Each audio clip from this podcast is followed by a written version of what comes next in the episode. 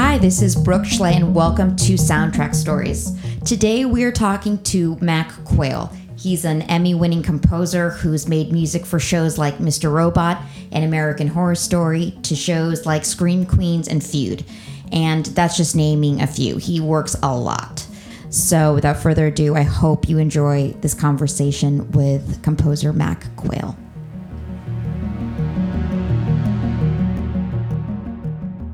You know, before you were composing any music, um, you were actually worked in electronic dance music or EDM, as the kids say. Um, and so, but then you made that shift to composing for movies and TV shows. So, how did how did that happen? What made you make that shift? Well, um, you know, when I was very active in dance music, they they weren't even calling it EDM yet. So that was still that was still on the horizon. Um, and uh, I was in New York City, and I uh, had been doing dance music for a number of years. And in the early 2000s, the music industry started having trouble for the first time. I mean, it, it uh, sales went down. Um, it had been growing ever since it was born, and now the sales went down for the first time, and and things started to shift. And so this this work that I'd been doing um, started to dry up and then just pretty much vanished. Uh, so it was like, okay, what's what's next? And that was because of Napster, right? And you know this new technology that anyone basically with a computer and software could make these remixes, right? So that that was a Napster combined with now people could also um, copy CDs. They had like a CD burner in their computer, so they could they could get their friend's CD and then just copy it. So like I think those two things were the big, you know, the big catalyst for for for what was uh, what what took place. And in 2000, Steven Soderbergh's movie Traffic came out, which was scored by Cliff Martinez. And you'd said that seeing it was sort of an aha moment for you.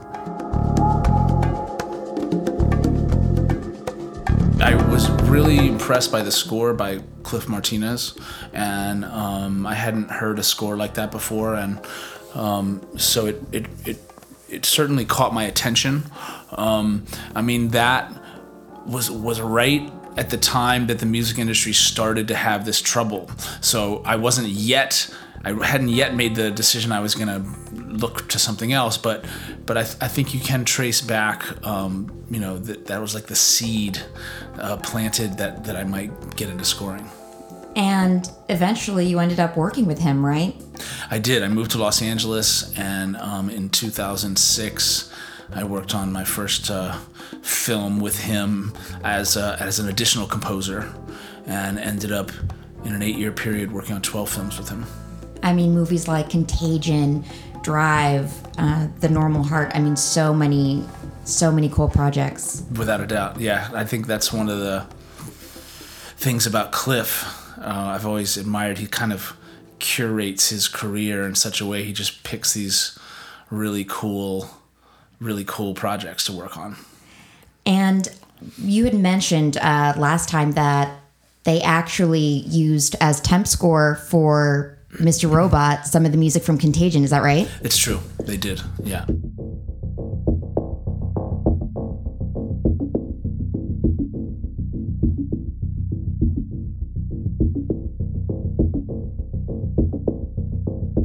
So when you sit down with Sam Esmail, who's the creator of Mr. Robot, you know, you guys meet for the first time.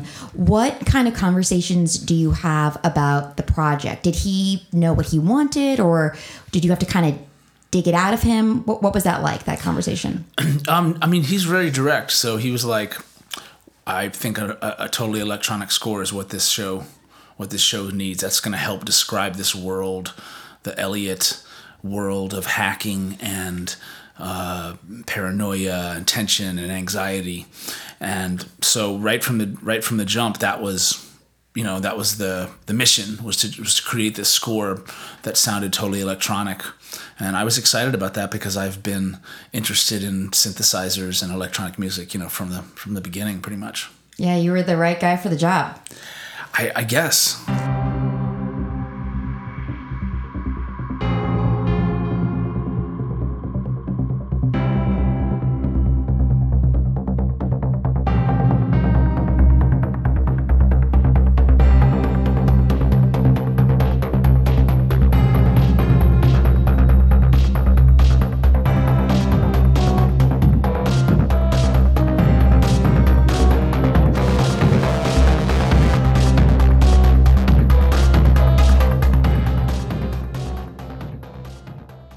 so in Mr. Robot, you know, you create a lot of music using things that don't really sound like instruments. And after three seasons, you've amassed a palette of like 300 engineered sounds.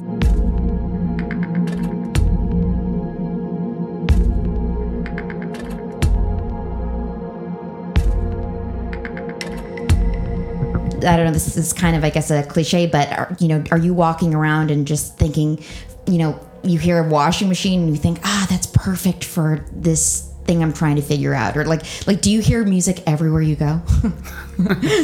um, you know, it, it comes at odd times. You never know. Yeah, it's, it's definitely a thing. Like I can encounter some sort of machine that has a that has a rhythm that um, will make me think, oh, that would be like a great groove for for a track. Um, and of course, I'll actually hear music too. Just hear something coming out of a car window or something out of someone's house or whatever it is. But yeah, it's kind of coming at me in all directions.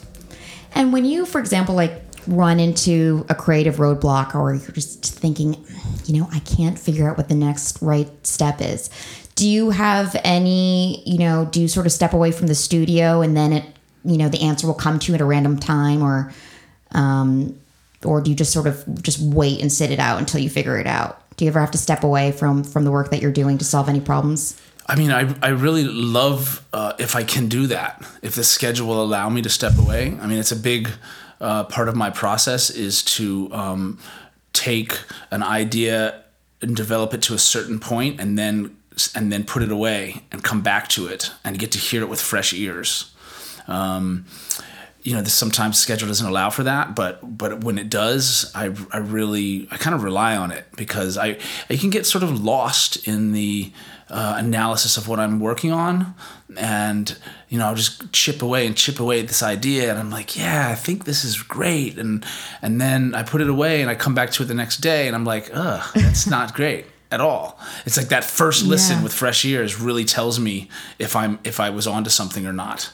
And if that if the first listen I'm like that is actually really good, then I know I can keep going with it or or you know, if not I start over.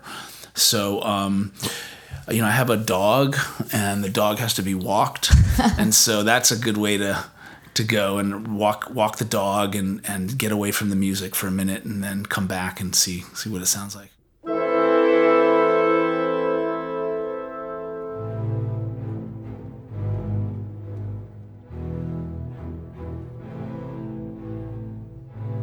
Interestingly, you know, even though the score is electronic and, and synthetic, um, I, you know, there's a lot of classical music in Mr. Robot. I heard a lot of Beethoven, a lot of Mozart. Um, was that any, was that any uh, of your doing, or is that the work of a music supervisor? I mean, I think the the the music choices. The, there's a lot of music in Mr. Robot that's not score.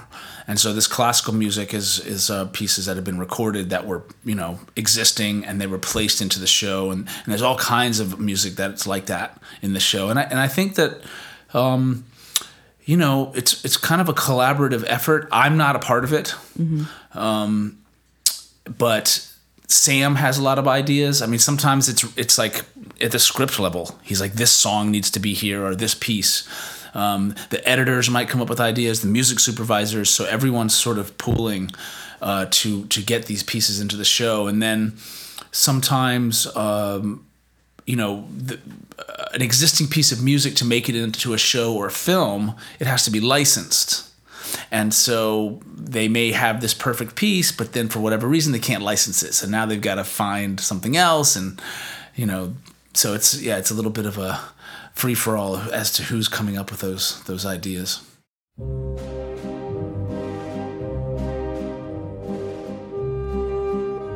And I recall at the end of season one, there is this electronic reimagining of this famous waltz by Shostakovich.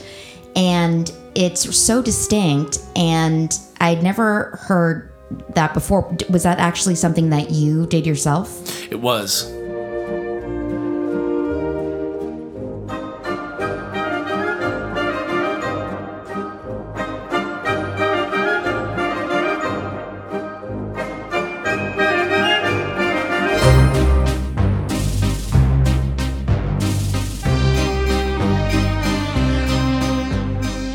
Attempt, they had just a, an orchestral recording of that piece, and and it sounded it sounded good. Of course, that's a it's an amazing piece, but um, you know that particular piece uh, has shown up in a lot of different things, but it, it's in I believe the Stanley Kubrick film Eyes Wide Shut, and Sam is a big Kubrick fan, and um, that may or may not have been why he picked that piece, but um, you know Kubrick also known for doing uh, scores that have electronic versions of classical music in them, like Clockwork Orange. Uh, I think believe The Shining had some stuff.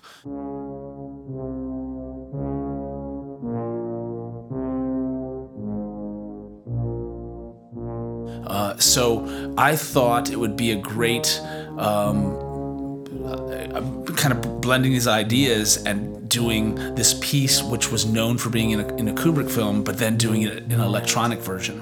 Sam thought it was a great idea, and when I turned it in, he, he loved it, so it made it into the show.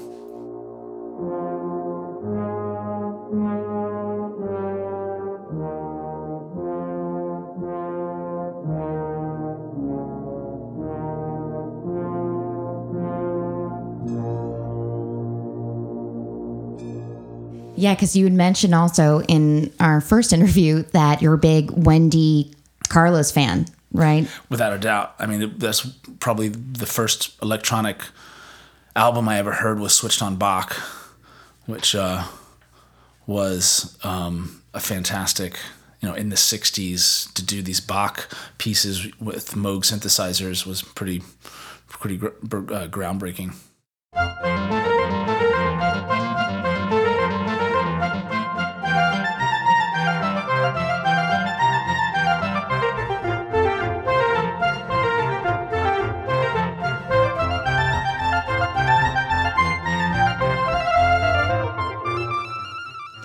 So moving on to Ryan Murphy, who basically at this point is the king of television. He just churns out hit show after hit show, and I just read that he signed a three hundred million dollar contract with Netflix, so he's going to be working for a long time.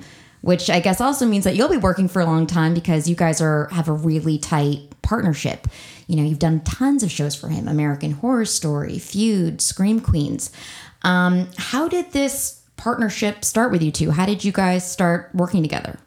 Well, it all started with the film The Normal Heart, which Ryan had uh, hired Cliff Martinez to score, and I worked with Cliff as an additional composer on the film.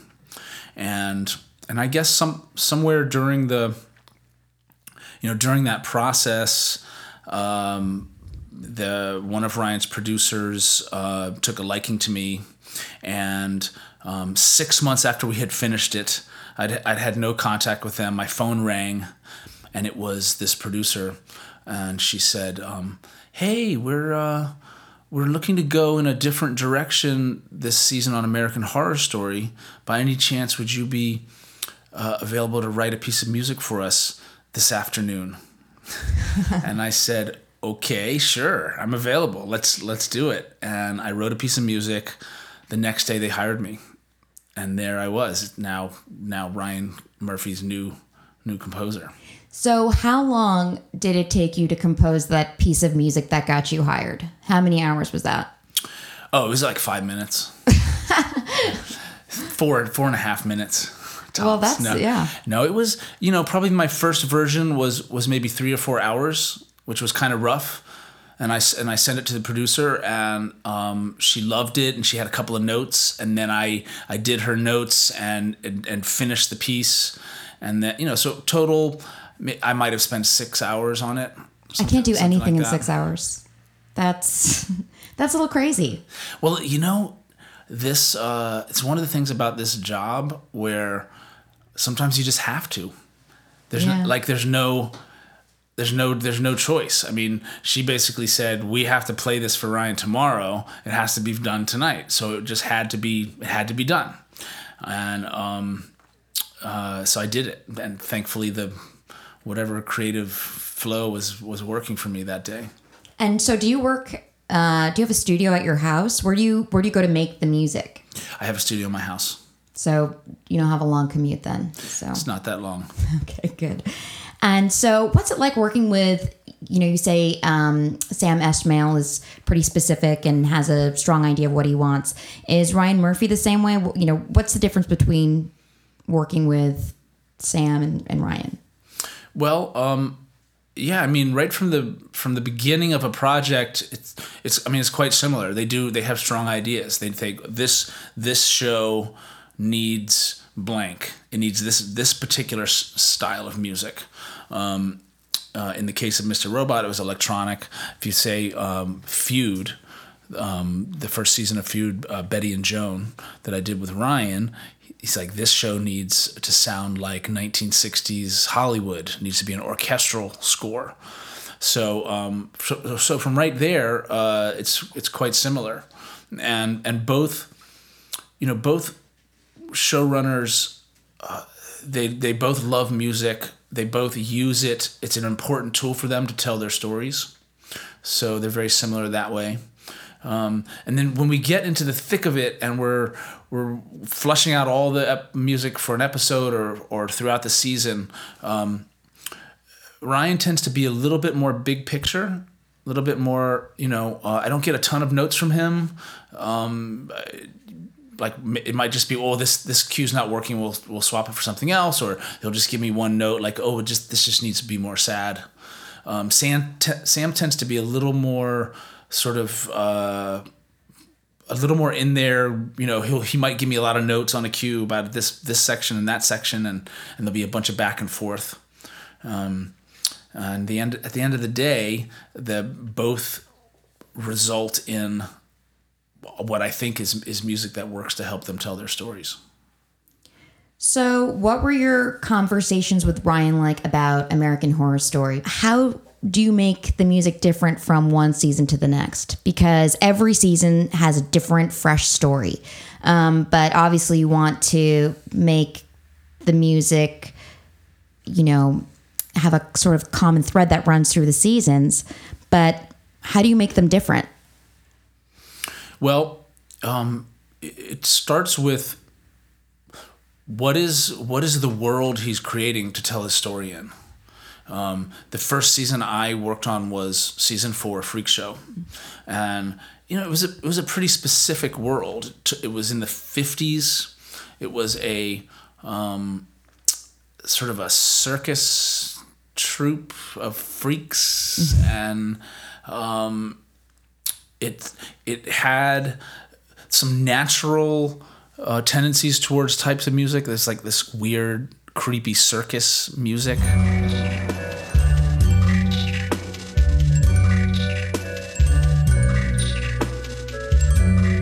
Um, then there was this other side of it Ryan wanted. He called it 50s sci fi strings.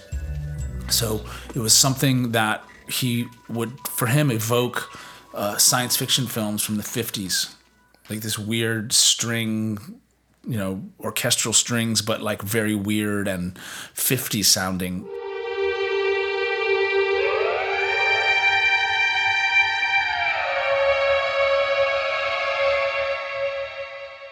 So um, that was actually the piece that I wrote. That first piece was to, to try to find that that side of the score, and um, and I guess I hit on something that he was that he that he liked. So then Hotel season five, the next one was uh, you know it was present day, but um, it all took place in this creepy old hotel in downtown Los Angeles that sort of had its own world inside of it. So it really wasn't it didn't feel like present day even though it was because it was this uh, this crazy world inside this hotel. And so the idea there was to try to describe that um, it came up let, let's let's go electronic.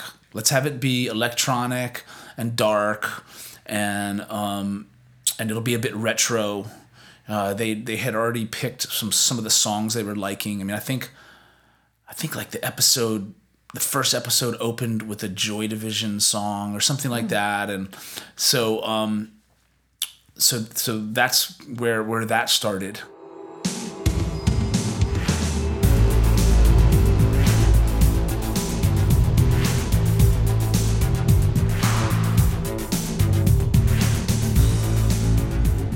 Um, the next two seasons, Roanoke and Cult, uh, were a little bit more present day uh, in what you might consider to be, you know, American, a, normal American culture.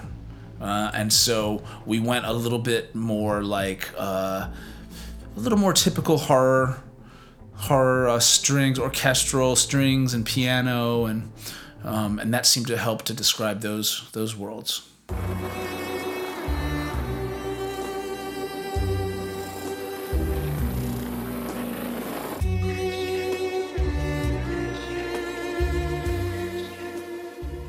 And one of my favorite shows that Ryan Murphy ever did was Feud, which is about the infamous hatred between Joan Crawford and Bette Davis when they made that movie, Whatever Happened to Baby Jane. Um, and when Ryan approached you to score that project, you said that you were at first nervous to do it. Why? Why were you nervous? Um, I mean, it had been so long since I'd written '60s orchestral music.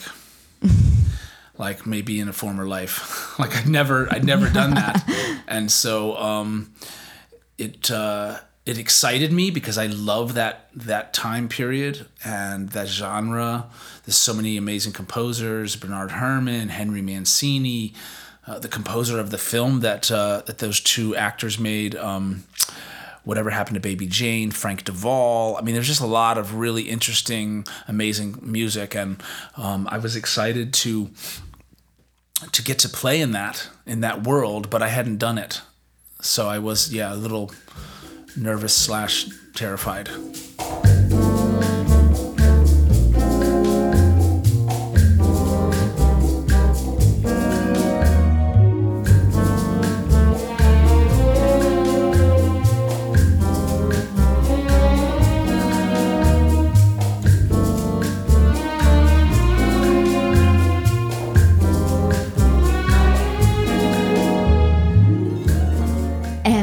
Did Ryan know that you were nervous, or were you like, "Oh yeah, uh, I got this"? I didn't. Yeah, I didn't tell him. So, so let's don't don't tell him. If, if, if, Well, it worked out because you got two Emmy nominations for that, which I mean, well deserved. I wonder if I wonder if uh, if he gets nervous. About you? Well, about about you know, it's like he'd never made a, a show about the 1960s old Yeah. Hollywood. So I wonder if he I wonder if he thinks that. Yeah, it really felt like a departure for him too. I, I mean, it was unlike anything else he'd done. Yeah, I mean- maybe he he you know he's been doing it longer than me, and he's made all these different shows. So maybe at this point he's just had he's like, oh, I could do, sure, I could do whatever. He's I like, mean, whatever, the confidence. And you know, I, I really love that opening title sequence for the show, and that was actually the very first thing that you scored for the whole project, right? That was it. That was the first piece. And so, how did that? You mentioned that they they gave you photographs. It was um, it was it was to be an animated main title. The visuals were, were going to be animation, and they had not animated it yet, but they had created uh, a bunch of still images that were going to be animated. So they they gave me those, and um, there were there were 120 of them, and I I sort of made a slideshow uh, that would play these like each one every sort of half second, which would end up being a minute long. And um, and I had that running as I was coming up with ideas, and there there was nothing really to be timed to this because it was just the images, not animated. But um, it it helped. It, it sort of helped me as I was as I was writing, and when I when I finally uh, came up with something that I was happy with, and uh, and sent it in.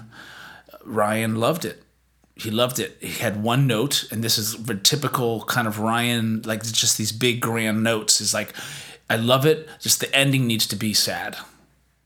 And I had uh, I had done a big finish, this big ending, and um, I went back and and took that out and, and rewrote the ending to be sad, and then essentially it was essentially it was done at that point. Um, and then the animation company animated the visuals to the music. Which doesn't always happen, right? No, no, it doesn't. So it was. I'm usually writing music to to video that already exists. So to have that go the other way was was pretty nice.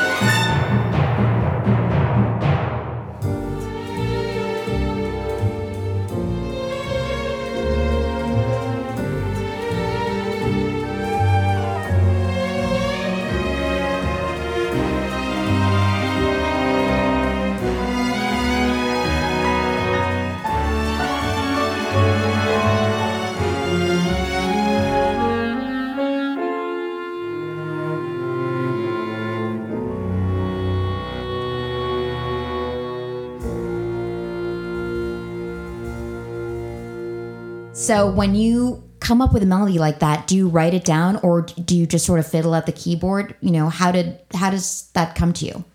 I'm I'm not a pen and paper guy. Um, so yeah, I'm working with uh, I'm working with my computer, and I'm I'm playing the keyboard. It's my main instrument, and so I will. Uh, I will play, noodle around, try to come up with ideas, and um, and often just sort of be recording everything that I'm doing. Uh, because sometimes accidents happen, or who knows what, and then I and it's it's been it's quite a few times where if I wasn't recording, I go, what was that that I did, and I can't remember. So um so yeah, I will just start with a little idea and then record it and listen and then come up with more ideas and develop it and and then it, it just turns into the final the final the final piece. Do you play any other instruments besides the piano?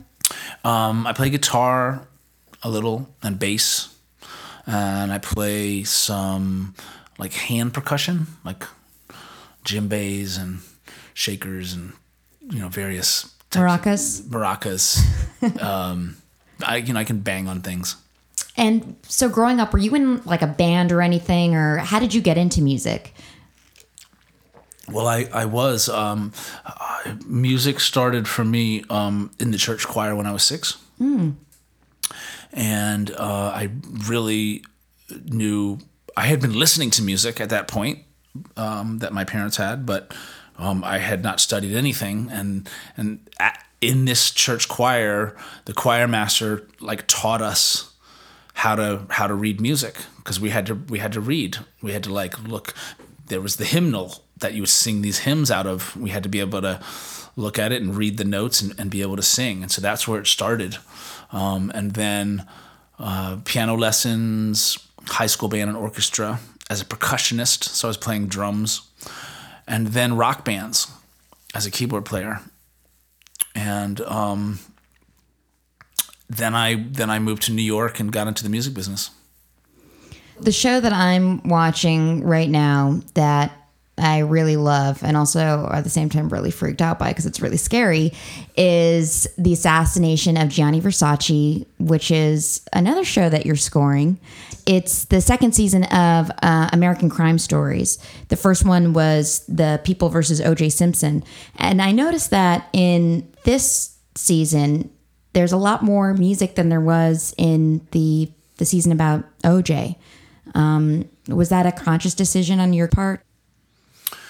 You know, I think I think that it's um, the music is functioning in a different way in uh, in this in this season. The the first season, uh, the OJ story, there was just something about it where it didn't need uh, the, the music was was really um, pretty subtle, D- definitely definitely quite subtle and in the background. Um, and, and, for whatever reason, it just didn't. The music didn't have to play that big of a role in that in that season. Uh, when we first started working on it, um, that that was the approach that the music would take this big role because it because it usually does in Ryan shows, and it just it just wasn't working. So we so we dialed it way back. Um, there were just a handful of songs in that season. I, I mean, not that many, but there were some songs. But then we get to Versace, and it just felt right for the music to take a bigger role. Plus, there's been a lot of songs, so when you add up the songs and the score, you it, it's there's a lot of music in each in each episode.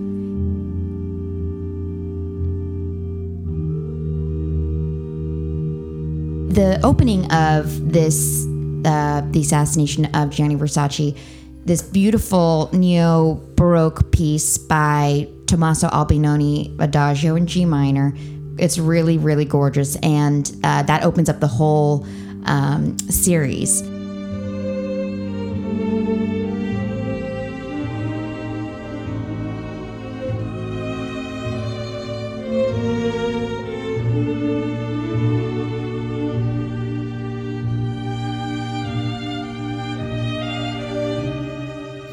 Actually, I know you had mentioned that that was you know Ryan's camp, uh, their idea, but you changed it a little bit. Well, yeah, they they um they suggested this piece of music. They had a recording of it, and they played it against this opening, which this fantastic opening montage that starts the season. I mean, it's like eight minutes long, amazing, uh, yeah, intercut between the two main characters, and the piece. It's beautiful, amazing this recording fantastic, but it just didn't seem to have what I felt was the right um, the right energy to draw the viewer into the show. It's like here we are, the opening of the show, and it's long. This eight-minute section. Like I think the music needs to pull the viewer in, and so um, I thought if if it just had a little more movement, and, would still stay completely true to the composition and to the sound of it. It's an all it's a string ensemble, you know, orchestral string ensemble. So um, they said, yeah, let's let's hear what you have in mind. And so I I did a version of it, and they thought they thought it was great, and then we were able to uh, we were able to record it with a you know 34 piece string section.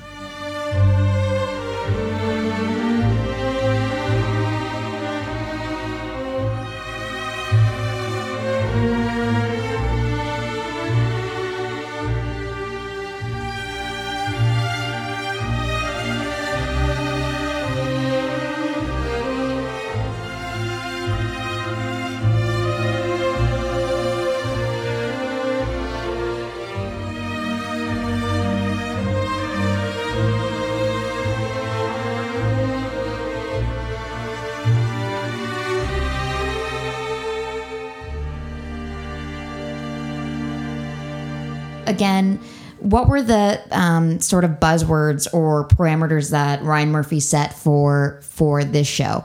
What you know, what did he want from from you musically for this?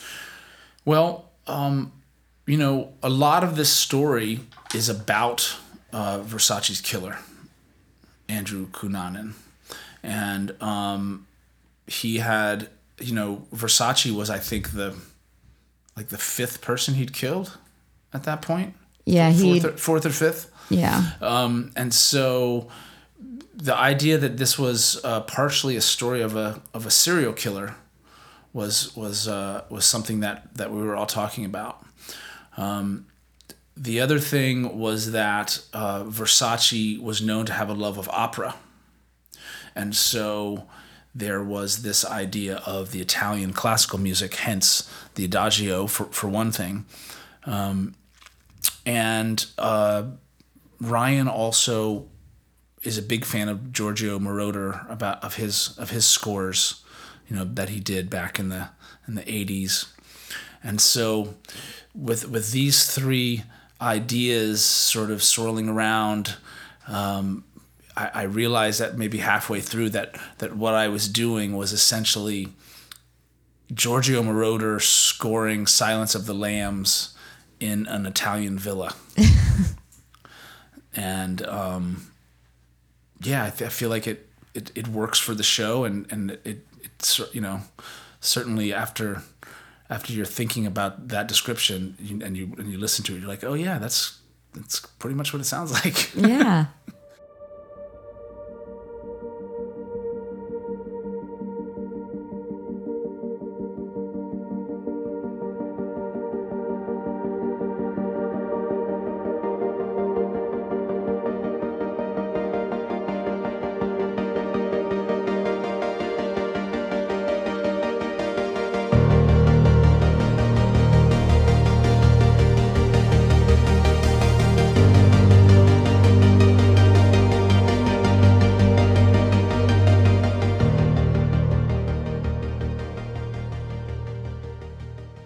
Can we ask you? I don't know if anything's top secret right now, but do you know what you're doing next? Um, well, I'm working on uh, the next Ryan show, Pose, which is a story takes place in 1986 New York. Um, a uh, sort of exploration of two separate cultures there, the um, LGBT Q. Q. R. S. Um, community, underground community, and then this sort of upper crust business, um, Wall Street type that actually takes place uh, with someone that works in the Trump Corporation, which is perhaps a dig at, at that. Um, and yeah, it looks it looks really interesting. I'm just getting started with it. So before we go, we have a little segment called Finale Tally. So I'm going to ask you a few questions. Don't think about anything, just answer whatever comes to mind. Okay? Okay. All right. The first question If you could play any instrument, which would you play? Cello. I think so. It's beautiful, amazing, very versatile. Very, very. Okay. Next. What is your favorite soundtrack of all time? That one. That question. that question should be banned from all interviews and podcasts. My favorite. I know sound- last time you said you didn't like it, and I'm asking you again. Okay. I mean, there's so many, so it's hard to, you know, I could just sort of pick one at random that I really like. Um, let Let's just go with my uh, my hero Cliff Martinez, his soundtrack to Solaris. Let's go. Let's go with that today. Okay. And um, what did you listen to in your car on the way over here? I was listening to KCRW Morning Becomes Eclectic. Oh, okay. Yes. Is there any music that you hate? Is there a genre you hate? um, You know, I'm really not fond of country music. I'm not gonna. I hate might be a strong, might be too strong, but I'm. I. uh Yeah, I'm not.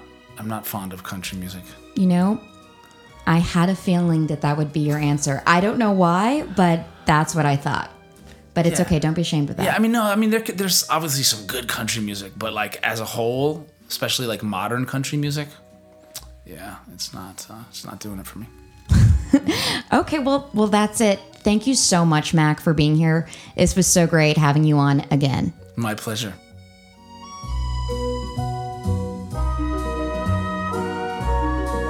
Thanks for listening, you guys. For more information, you can visit our website at soundtrackstoriespodcast.com. And don't forget to subscribe and tell your friends and Google us.